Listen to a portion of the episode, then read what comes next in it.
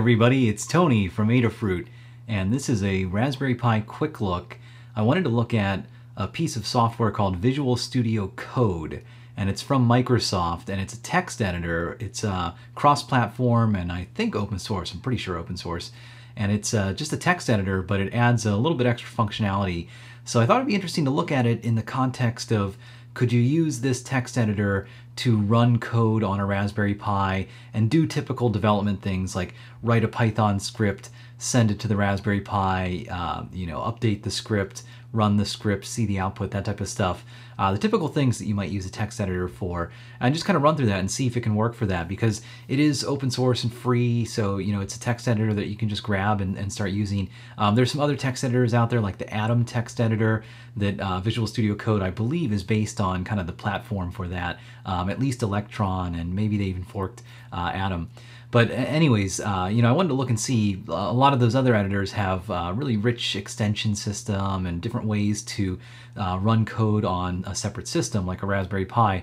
And so let's just take a look and see if you can do uh, that with Visual Studio Code and also kind of look at maybe what is interesting about it, why you might want to look at it, uh, and, and just take a look at some of the features. So I haven't really used this text editor until now. I just wanted to look at it. I've heard a little bit about it. I've heard some good buzz about it. So I figured I'd take a look at it and then just kind of stream uh, what I saw with it too. So I'm definitely not an expert. I'll probably get some things wrong.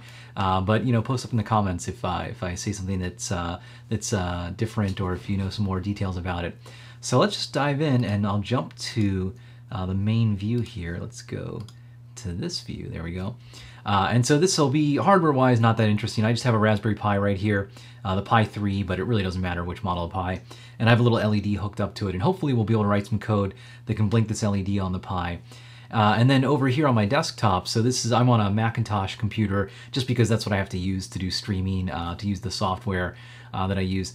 But the cool thing is Visual Studio Code is cross-platform, so it works on Macintosh, Linux machines, and Windows, of course. Uh, and so that's why it could be interesting. If you use a lot of those different systems, then having a single text editor that works across all those can be kind of handy and useful. You know, you get used to all the key bindings and things like that, and it makes you a little bit more efficient, and you don't have to go relearn everything when you switch systems here.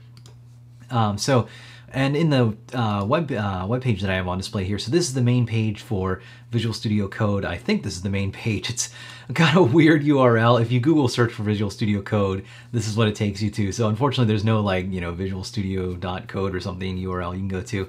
Uh, but I'll put links in the description below so that when this is on YouTube, you can just click those and go to these pages. And it's a real nice little web page. Uh, it tells you about some of the high-level features. So the big thing that they kind of tout here is that it has IntelliSense, which if you've never used Visual Studio, and maybe it's important too real quickly to just talk about the difference between Visual Studio and Visual Studio Code, which are two completely separate things. So Visual Studio is a whole integrated development environment that Microsoft creates. Uh, it's a commercial product, they sell it, they have free versions that you can use um, that I think the license is a little more limited, but uh, it's basically a way to write code for Microsoft platforms. So things like C Sharp, um, you know, C++ with Win32 APIs things like that. So it's you know typically been the platform you use when you're writing Windows apps, and very full featured. It's been around for years and years and years. Uh, you know, really great features. If you've ever done Windows development, you've definitely used it.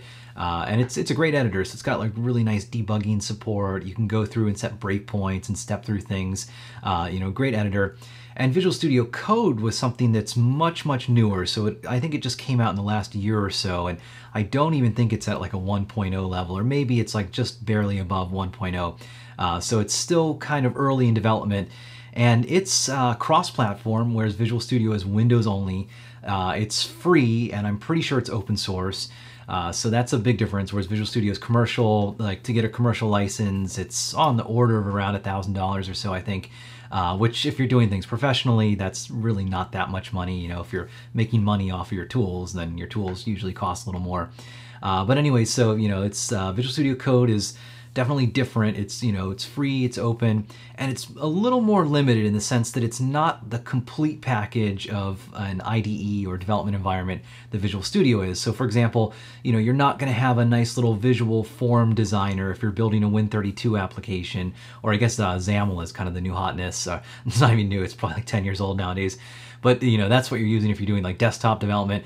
So none of that stuff exists in Visual Studio Code. It is really just a text editor with an extension system that people have plugged in, maybe some extensions. So this is still really good though. It's useful for things like if you're doing web development where you know you're really just writing server side, maybe back end code or front end code, you know, things that you really just need a text editor for and you're not doing a lot of visual stuff with. Uh, it's great for that. Or if you're writing like Raspberry Pi code, like Python code, you know, things to talk to hardware on a Raspberry Pi. That's what I wanted to look at and see could you use Visual Studio Code to do that and maybe other cool features for it. Uh, but anyway, so to come back, so IntelliSense is a big feature, and that's something that Visual Studio has had for a long time.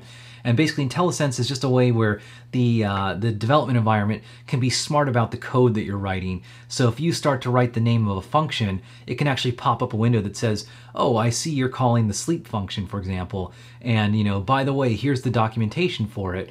And it'll, you know, sleep for a specified amount of time, and you should give me an amount of time in maybe milliseconds or something like that. So really handy feature, especially if you're just learning to use a new API or something like that. You know, you know the basics of programming, but maybe you don't know all the eccentricities of the Win32 GDI API for manipulating bitmap images or something like that. Uh, so it's really handy to have a little uh, help from your editor to say, hey, here are all the APIs you can use, here's their signatures, that type of stuff. Um, and then it's also got uh, some really good debugging support from what I understand, but I'm not going to use this and I'll show you kind of why because it's a little difficult, at least as far as I know, I don't think it can do like a remote machine debugging because my scenario here is I have a Raspberry Pi, which is a totally separate machine. It's running Linux and I'm running my editor on my uh, Macintosh machine. So anything in my editor has to kind of sync over and talk to my Raspberry Pi. And so that changes things. You know, I'm sure I could debug code that I run on my Macintosh right here, but you'll see that uh, debugging stuff on your Pi, a little more difficult. Uh, another big thing they talk about is it has really good Git integration, so the Git source code manager. And I've played around with this and it actually is pretty impressive. There's some cool uh, integration that they have here that I'll, that I'll show off for this. Um, and then of course, like most text editors today, it's very extensible, uh, so people can write a plugin and I think they're written in JavaScript. I think you have to do that and just plug in that code. And then a plugin can be as simple as maybe a little command you run that does a bunch of things behind the scenes, or I'm assuming more advanced and can add like, you know, graphical elements and, and change things around a little bit. And it also kind of gets to the point of like, like a lot of these text editors, you know, the, the editor itself is pretty bare bones and basic. And then the idea is you install a bunch of plugins that add a bunch of extra functionality. So if I'm a Python developer, I should install like a Python plugin that gives me a little bit of extra functionality for that. And so I'll kind of show you what I've done for this. Uh, so let's just kind of get started and I'll just dive in. So I've got Visual Studio Code running right here. Like I said, I just downloaded it from the web page, um, installed it, and when you run it, it looks pretty much like this to start with. Like there's not much there uh, to, to show you uh, what's going on. Now if you click, so from what I understand, I think on the left here, these are kind of the main modes of the editor. So there's like an Explorer tab that you can open up and this lets you go to a folder. And remember, everything right now is happening on my local machine, on my Macintosh. And so we'll look at how I can talk to my Raspberry Pi and you know send and receive files there. But so I can open up files and things that are on my Macintosh or on the machine that I'm running uh, this uh, this editor on. There's a search uh, system, so I think if you have like a project, you can search through the code for uh, different things. There's a Git tab which lets you look at if this is a Git repository. You know what are the changed files? I can commit changes and things. It's really slick. Uh, and then the debug tab, which I actually haven't used at all yet. Uh, so I'm assuming this is where you can go through and start doing some of the step-by-step -step debugging. Um, it's also maybe good to call out, so not all of the features are available for all the languages. Um, let me see if I can find this page in their documentation here. So they kind of talk about, um, you know, what it supports and, um, oh, I can't remember where I found it. They had a nice little matrix, which you would hope they'd put that like on the front page here, but they don't. Uh, but they basically say, so like, you know, their best supported languages are C Sharp and, you know, most of the Microsoft stuff where you get like full IntelliSense out of the box. But for most other languages, even, you know, I wouldn't say more eccentric languages, but maybe lesser used ones like, um, you know, Go and Rust and stuff like that, uh, you get at least like syntax highlighting for it, which is still pretty useful. And then there's some extensions you can install that might give you more for that. Um, so let's get started. I just want to start maybe with a little Python project. Uh, and I'll create it on my local machine and we'll see if we can send it to my Raspberry Pi. And let's see if I can, we can get the LED blinking on the Raspberry Pi uh, for this. So to get started with Python code, you probably want to install an extension because out of the box I noticed I didn't get any IntelliSense. Um, I got syntax highlighting with Python, but I didn't get IntelliSense where it's like telling me, you know, here my functions are uh, that I could call. So I did a little search and it looks like if you go to their extension, and I'll put a link in the description below uh, to this extension uh, repository uh, page, but if I do a search for Python, uh, unfortunately, a bunch of these show up, uh, but the, it looks like the biggest one is this Python by uh, Don uh, uh or sorry if I mispronounce that. Uh, but this looks like the popular one that everyone uses. And if you go to this, um, it'll give you a little more details. And basically, uh, this has, you know, uh, linting, which means it'll kind of tell you, hey, your syntax is maybe not the greatest, or you're not following the PEP 8 conventions for, you know, how you write Python code. Uh, IntelliSense, though, which is pretty cool, so it can tell you, here's the functions that you're using and stuff like that. And all kinds of other features for like formatting and stuff like that. Um, so that's what I wanted to install. And the way things work, so like a lot of text editors, you know, you have this basic shell and there's some menu items up here, but it's actually pretty limited. It doesn't have a ton of stuff in here. The magic thing is the command palette. So on Macintosh, I think it's the option key. It's the one with the little uh, four uh, little twirly, like almost like a clover thing. Uh, if you press that and P, it brings up this thing. I think on Windows, maybe it's Control Shift P. You probably need to look around and see.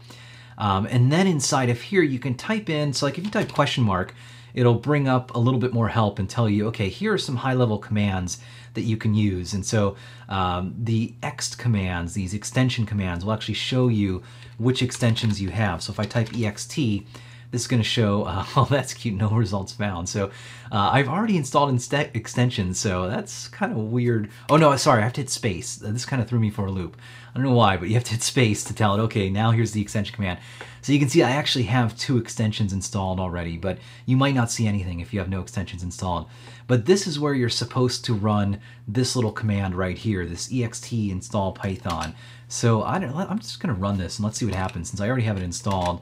So if I hit this and then, uh, okay, yeah, so it's showing me, uh, normally if I didn't have this installed, there'd be this little cloud download link. Uh, and if you click that, then it would actually install.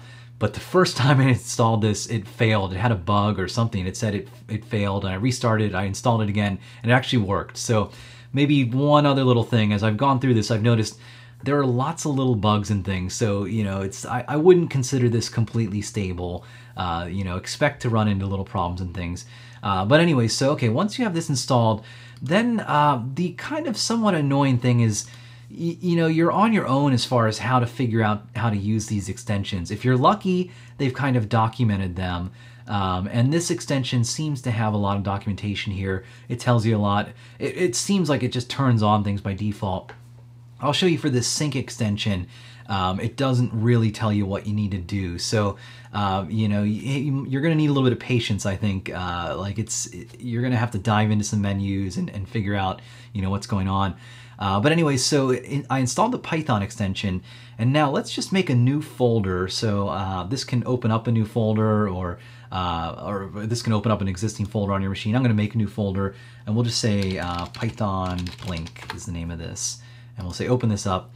And so again, remember this is uh, opened up on my local machine. And, oh, this is somewhat annoying. So it opened a new window, it looks like, and it reset I had a view here where I zoomed in a little bit to uh, make it easier for people to read. So I've noticed every time it opens a new window, it seems to reset the zoom settings. So maybe there's some magic setting I can throw these into, but that's annoying that it doesn't at least remember that. Uh, so okay, on the left here now, it has actually, here's that Python Blink folder, and there's nothing inside of here yet. So I can click this, and this will let me create a new file. Um, and maybe just some general feedback too of uh, the editor is a little bit obtuse in that you know, it would be kind of nice if it told me like, hey, type in the name of your file here, uh, because it might not be completely obvious to people that that's what you need to do here, but let's just do blink.py. And so that's gonna make a blink.py file inside of this folder here. And so this is Python, and this is cool, like it picked up down here that this is Python code, and you know, I can do something like, let's say import time, the time module, uh, and then if I press enter a couple times, and uh, if I do time dot, this is where you can actually start, start to see the IntelliSense. So it's telling me here's everything inside the time module that I just imported. So these are all these different functions. So if I wanted to call like time.sleep, you know, I could click that. And if I hit, um, let's see, I think if I press, uh, well, this is kind of nice. Looks like I deleted it. Uh, but even if I don't, or let's see, yeah, if, if I hit the parenthesis and like I want to start typing things, but maybe I forget like what does time.sleep take? If you press control space, this brings up the IntelliSense info. And so this tells me a little bit more about, uh, oh no, actually, that's kind of weird. This seems like a bug. Like you would think that this would bring up the IntelliSense info for the sleep function here, but it's not. So anyways, uh, I was hoping I could show something interesting there. But so let's say maybe don't hit the parenthesis yet. So you do time.sleep and notice here it's telling me, okay, delay execution for a given number of seconds. The argument may be a floating point number for sub-second precision. So this is the doc string for the time.sleep function in the Python standard library. So that's cool. It tells me exactly what's in here. I don't have to go running to the Python website. So I know like I can do time.sleep for one and a half seconds. So that's pretty cool. And then the other nice thing is too, this works even if I make like my own function here, like foo, a, b, something like that and I'll give it a doc string. So I'll say, um, and this this is another annoying thing. You know, I just hit X, um, double quote three times, and for some reason it added, I think the problem is when I hit double quote, it magically adds an extra double quote at the end. But in Python, most of your convention is for your doc strings. Usually you do triple quotes. Uh, because you might end up breaking across lines and you need to use uh, triple quotes like that in Python. But it seems very trigger happy about adding extra uh, parentheses or uh, double quotes on there. So I, I, always hate that. And you know, got to go backspace delete them out. Anyways, though, uh, I figure, you know, maybe it's good to kind of give feedback as I go through this. But let's say foo function does foo things with A and B. So there's my doc string for it. I got to delete that extra thing. Uh, and then I go down and, I don't know, let's just say like print uh, maybe A, uh, let's see, we'll do a format string and one, and we'll do format A and B. So we'll just print those out. And then if I go down, now here's the cool thing. If I do foo, look at this. It brings up, here's my doc string. It tells me exactly what this function does that I created uh, up here. So really nice. It's smart about both the standard Python libraries and like the things that you're writing in your project here. So really handy, uh, super useful, especially if you're just kind of getting started, you're not super familiar with Python and you, you know, you're still learning the APIs and things as you go with it very handy to have that kind of functionality. So really cool that you get this uh, just with the installation of that plugin. Unfortunately, it didn't work out of the box for me, which seemed a little weird because in this matrix of features, it said that Python supported uh, IntelliSense. So I don't know if I did something wrong or maybe they assumed that you have to install this plugin. But anyways, install that Python plugin and it seems like things work pretty well for that. Um, okay, so that's cool. That's pretty neat that you get this IntelliSense um, stuff. So uh, let's see, we'll save that file. And again, you can see, so this is everything in the folder. I could create another file here, like maybe foo.py, uh, and you know, put anything in here, like print uh, hello world, for example. So that's handy, you know, I can have multiple files. Now the Git integration is kind of nice. So if I click the Git tab right here, it says, hey, you don't have a Git repository in here yet. I can click this, behind the scenes, it just created a Git repository for me, which is cool, inside of that folder. And it's telling me, hey, I've got a few files here that uh, need to be committed. And I can even just type in a commit message and commit them directly here. So we'll say like, you know, here's my initial commit of files. Uh, oops, how about commit uh, like that? And I just hit the enter and uh, it added them uh, there. So that's kind of cool. And then the nice thing is, so if I go back here and I start editing my files, like maybe I go back to Blink uh, inside of here and I say, uh, you know, A and B are fun, something like that, and I save my file. Now look at this, it popped up and said, hey, you've got one file changed in here that hasn't been committed yet. And I can even click this and it goes through and it brings up a really nice little diff view. So this is showing me that, you know, here's my original file, uh, that's committed right now into my Git repository. And then here's my new one, and it's kind of highlighting and saying this line changed, and specifically, you know, this little bit was added to it. So that's really cool, nice and handy uh, that it's all just built in. I didn't have to install any plugins to get this stuff. And if I want to commit this, I can just say, you know, uh, change foo message, something like that, and then just hit the commit and it's in there. So real nice. That's that's super cool and that it's handy that it's all integrated in there.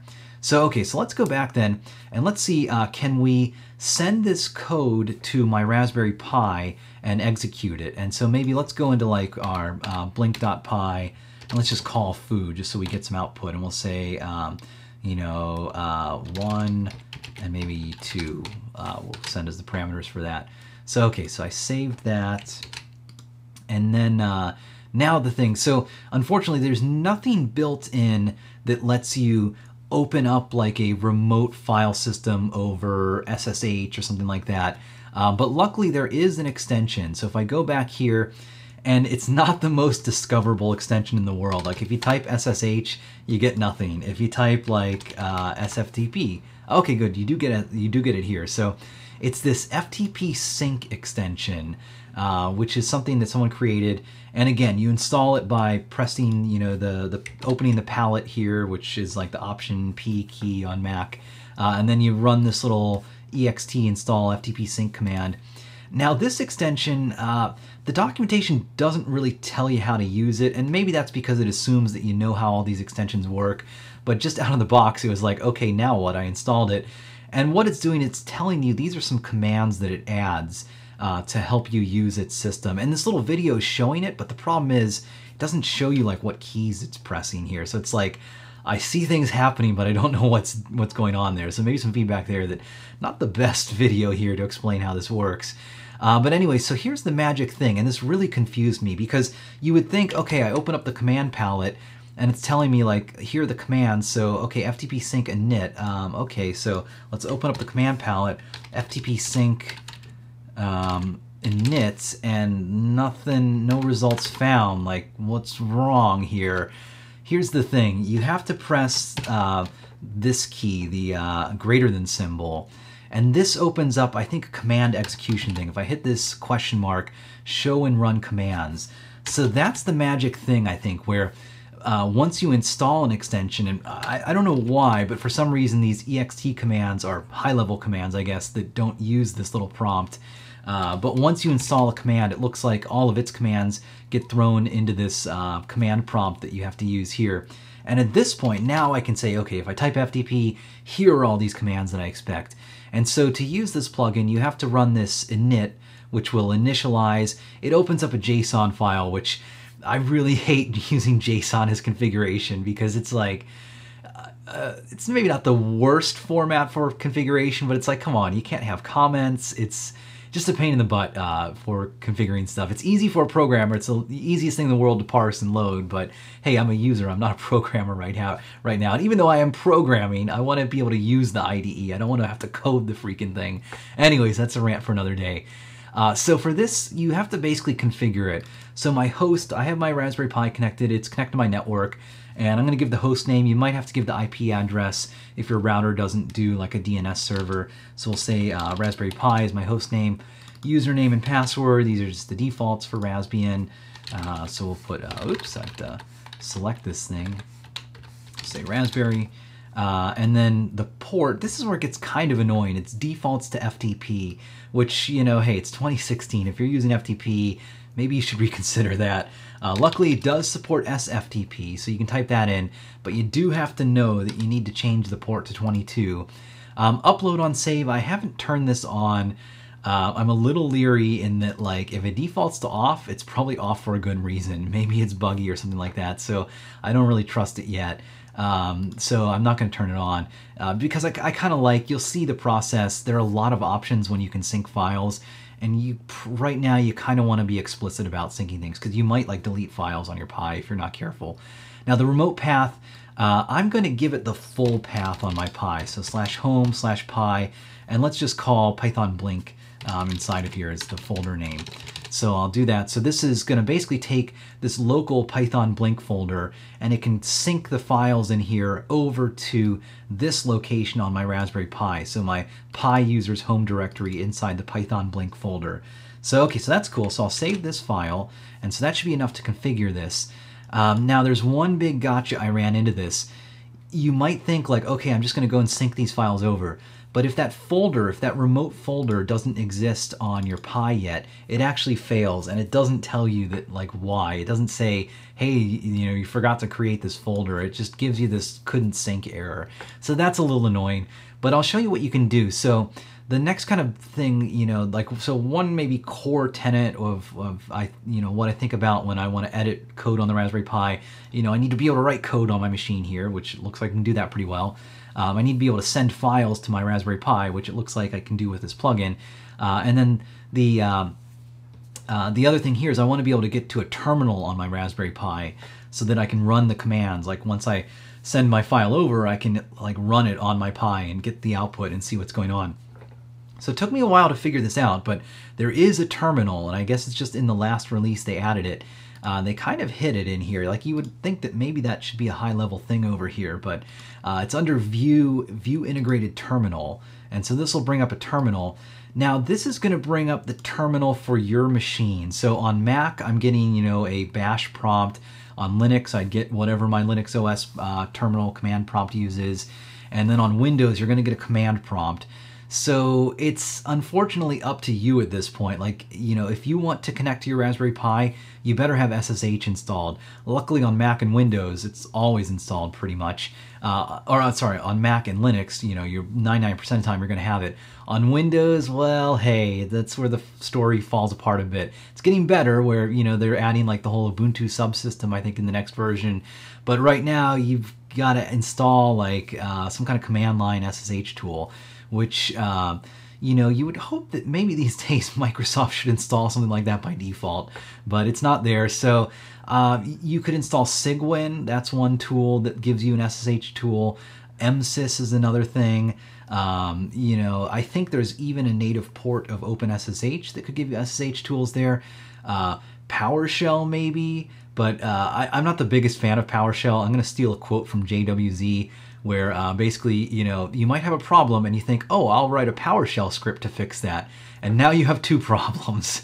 So I don't know. Uh, uh, nothing too much against PowerShell, but I haven't had the best experience with it. And honestly, I think the syntax is a little convoluted. So, but you could use PowerShell if you want. If you really want to do that, uh, go for it.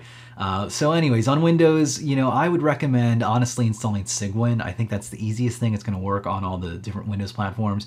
And then maybe once they have the whole Ubuntu and Linux natively on Windows uh, thing working, uh, use that. So that's unfortunately one thing. Uh, you know, it'd be really cool if they could just build in like MSys into this tool on Windows and just give you a real bash shell or uh, at least give you SSH uh, because 99% of users are going to probably just need SSH to talk to their web server or something like that. So anyways, uh, rant aside on that. So I've got a bash prompt and you know, I can just run SSH Pi at Raspberry Pi and uh, it's going to connect to, oh wait, Raspberry Pi and this is going to connect to my Pi. So I'll get my password here. And it's it's nice. It's got a little terminal here. You know, here's my Pi. These are the little things, the, the uh, you know, an ls on my home directory here. Uh, so like I said before, though, I need to make sure that this folder exists before I use this uh, sync plugin. So I'm going to do that. I'm just going to run the make dir command on here. And remember, this is running on my Pi. So I'm going to make a Python blink directory in here. So, okay, cool. So now at this point, I can actually sync these uh, files over here. So uh, I'm going to open up the command prompt and again, hit that greater than to run a command. And we'll do the FTP sync commands. And so it has two commands. I can do local to remote, which copies my local files over to the remote machine, or remote to local, which does the inverse, obviously. So I'm going to do local to remote. And then you have to pick a folder, which I think is kind of weird. Um, you know, maybe it should just default to this folder, but hey, that's what I'll pick. And then you've got some options here. So full sync where, you know, it's going to make sure, like if I have extra files in this Python blink directory on my Pi that I don't have on, on my machine here, it's going to delete those. So be really careful with that. Safe sync where it's basically just going to do everything but not delete anything on your Pi and then force upload where it looks like it's just going to push the files over uh, no matter what. So let's just do full sync. We'll try that option. So I did that and it looks like, um, you know, down here it gives some info. It collected the files that it's going to change and send over. So, okay, so there are two operations. Kind of weird how it breaks things down to operations. Um, you know, as a user here, I just want these files to go over there. I don't care about the operations, but let's run those. And okay, sync complete. So now let's go back to our Pi and let's go into our Python blink directory. And hey, cool, look, we have blink.py and foo.py. And so let's run python foo.py. And look at that, hello world, that runs my hello world. And if I run uh, blink.py, this is to say one and two are fun because if I go look at the code for this, you can see I'm calling my foo function and that's what I get there. So cool, you know, I've got code, I wrote it, connected to my Pi, and synced it over to the Pi uh, pretty easily, just with a couple extensions, uh, plugged in some stuff, and not too much drama here, so that's that's not too bad. So okay, so let's blink an LED on here, and so I need to use the Raspberry Pi GPIO library, so I'll just delete out everything here. So let's import rpi.gpio. Now, unfortunately, uh, oh, and actually I have to do this as uh, GPIO, that's kind of convention for this library. Now, unfortunately, you might think if I do GPIO dot, shouldn't I get all the IntelliSense for this? And no, you don't, because that's one little um, kind of issue with, you know, you're writing this code locally on the Macintosh machine that I have here. It's looking at the Python that's installed on my Mac. It's not looking at the Python on my Raspberry Pi over here. And so because of that, my Mac doesn't have the RPI GPIO library. So it has IntelliSense has no idea about this library. Doesn't know what functions are in there, um, which is a little bit of a problem. So, and I don't honestly know of any way to tell IntelliSense, hey, use the Python on my Raspberry Pi, not on my Macintosh. You can actually tell this plugin a different path to Python, but that's a path on your local machine, not on a remote machine. So I think that's something that you just have to live with, unfortunately, that you're not going to get IntelliSense on a remote machine, uh, which I can understand that that's a pretty difficult problem to, you know, like this whole plugin would have to know about like how to connect to the Raspberry Pi and figure out where Python is located and look at its site packages folder and see all the libraries installed and collect all the info on those and shuttle that over to my machine over here and parse it all out. So yeah, I could see why that's hard and why that shouldn't work. But that's why, just be aware, you know, it's not perfect. You're not going to get this amazing support here. So, okay, so let's do uh, the set mode function, if I remember correctly, and I'm just gonna jump to the help here too, uh, where, yeah, I wanna do the BCM mode. This is the pin numbering for uh, the library. So we'll do BCM mode, and then let's do uh, GPIO dot setup, and it's pin 18 that I have. We'll do GPIO dot out, and then let's just do an infinite loop here while true, uh, oh, and I should import the time library also above here. So we'll import time. And then, okay, so while true, let's do gpio.output pin 18, gpio low. So we turn off the LED and then time.sleep. Uh, let's sleep for a second. And then gpio.output 18, gpio.high. So we'll turn the LED on and time.sleep for a second again. So, okay, cool. So we'll save that.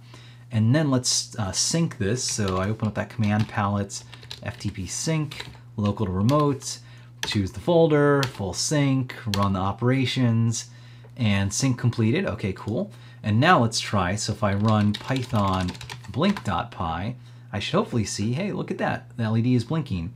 So that's pretty cool. You know, I wrote the code on my machine here, synced it over, and then uh, ran the script just within the terminal here. I never had to leave the editor. Um, and everything works pretty well. And I, I do have to kind of compliment them on the editor itself is visually really nice looking, like clean, modern kind of material design look to it. So it's it's pleasant. I think this is nice to look at and uh, uh, a nice experience uh, once you get some of those plugins installed and know some limitations uh, like I talked about here. So, and, and again, unfortunately on Windows, like I said, you're on your own to get SSH here, which is a bummer, I think, in my opinion. It'd be really nice if they just built uh, MSys in and just included SSH automatically. Um, at least that, because that 90% uh, of users would love that, I bet. So anyways, that's, and you know, I'm, this is running on the Pi. I can press Control C to stop this. I can debug things on the Pi here. Um, unfortunately, the debugging, I don't think this is to work because it needs to be set up to debug on my remote machine. And I don't know, maybe there's a way to do this, but I haven't tried it yet. So maybe that's a video for another day here. Uh, so that's pretty much all that I wanted to show here is that it looks like there's enough features here to do basic Raspberry Pi development probably from any platform, from Linux, from Windows, using totally free tools. Um, you know, the, no cost to install Visual Studio Code. It looks like it's got a lot of good features and then some cool plugins you can use to get more out of it on here. So if folks have questions, maybe throw them into the chat and I'll see if uh, we can get to them real quick. And let's see, I'll jump uh, real quick to the main kind of headshot here. So there we go. And okay, let's see. So, and uh, oh, someone was asking about uh, where did Tony D go for vacation. So yeah, last week or the, over the weekend and last week I was out at ToorCamp, T O O R Camp, and I just published a video on YouTube.com/slash Adafruit. So check that out. You can see a little summary, a recap of it. Awesome event, like really well run. There are about 500 people there. Uh, beautiful location in the San Juan Islands in Washington State. Just lots of cool stuff. If you're into like um, you know, security, research, hacking, uh, hardware stuff, radio, blinking lights, everything was there. Really, really neat. Even like lots of cool kids activities. It was a great, great event. So a lot of fun. Check out the video on YouTube for that. Um, let's see. Yeah, Git integration is a huge plus here on here. Um, let's see. Uh, oh, someone mentions they have an open source bash environment. Um, and SSH in a secondary package. So that's cool. Okay, so check out the extensions and maybe there's an easy one to install that'll give you uh, a bash environment even on Windows. That would be really handy. If it gives you SSH, then that's perfect. Then you don't have to mess with much uh, to do what I just did here. So uh, and someone's suggesting, yeah, you can add to your path uh, some putty commands, so that's cool. And someone was wondering, couldn't I copy the GPIO library to my PC? Um, you're right, I could probably install on my Mac the, uh, I don't know, let's just try it. I've never tried it on the Mac, so let's see you know, in theory, I can do pip install rpi.gpio, I think is the name of it. And let's see what happens.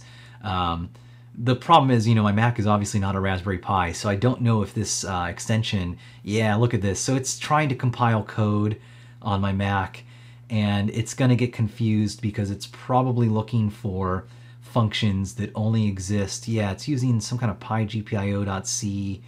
Um, Although, let's see, what is the real error? That's just a warning. Where's the error? Called PyObject. Um, looks like I don't have the Python headers installed. So I don't know, maybe it would work. But uh, end result is, I don't maybe you could install RPIO, GPIO on your machine. Uh, I wouldn't bet on it though. So yeah, if you could install, then maybe you would get IntelliSense but uh, you know it's not designed to run on anything except the Raspberry Pi. So uh, don't don't uh, hold your breath about it working for that. So uh, it looks like that's it. I don't see any other questions. So we'll wrap it up. So thanks a lot for watching. Uh, subscribe to youtube.com slash Adafruit. You can watch videos and uh, all kinds of cool stuff like this. I, I published this video on YouTube and all kinds of other fun projects and things. And check out twitch.tv slash Adafruit. We like to live stream a lot of stuff all throughout the week. You can see Desk of Ladyada. Noah and Pedro have layer by layer. I like to do a few different live streams. So every Monday I do what I call quick look, where I look at an interesting piece of software on the Raspberry Pi and just show off maybe something cool. Uh, and then Fridays, I like to do a little in-depth kind of stream of some kind of interesting Python-related stuff. So a couple Fridays ago, I've started a series on using SQLite, the database engine, to store sensor readings. And I think I'm going to continue that. So this week I'll do another Friday stream, and maybe we'll look at, uh, in the first two videos, you know, I've used SQLite and an ORM, an object relational mapper, to store basic temperature and humidity sensor readings. And maybe I was thinking we might look at can we take those readings and show them on a web page? Uh, so maybe some simple stuff like that. So uh, tune in Friday for that. And then maybe during the week I might do another stream on like some Circuit Playground stuff. So keep your eyes peeled to that. Uh, but otherwise, yeah, uh, like, comment, subscribe. Let us know that you like these videos, and we'll keep doing them. So otherwise, this is Tony from Adafruit, and this was the quick look at using Visual Studio Code to do Raspberry Pi Python development. So until then, I'll see you later. This is Tony from Adafruit.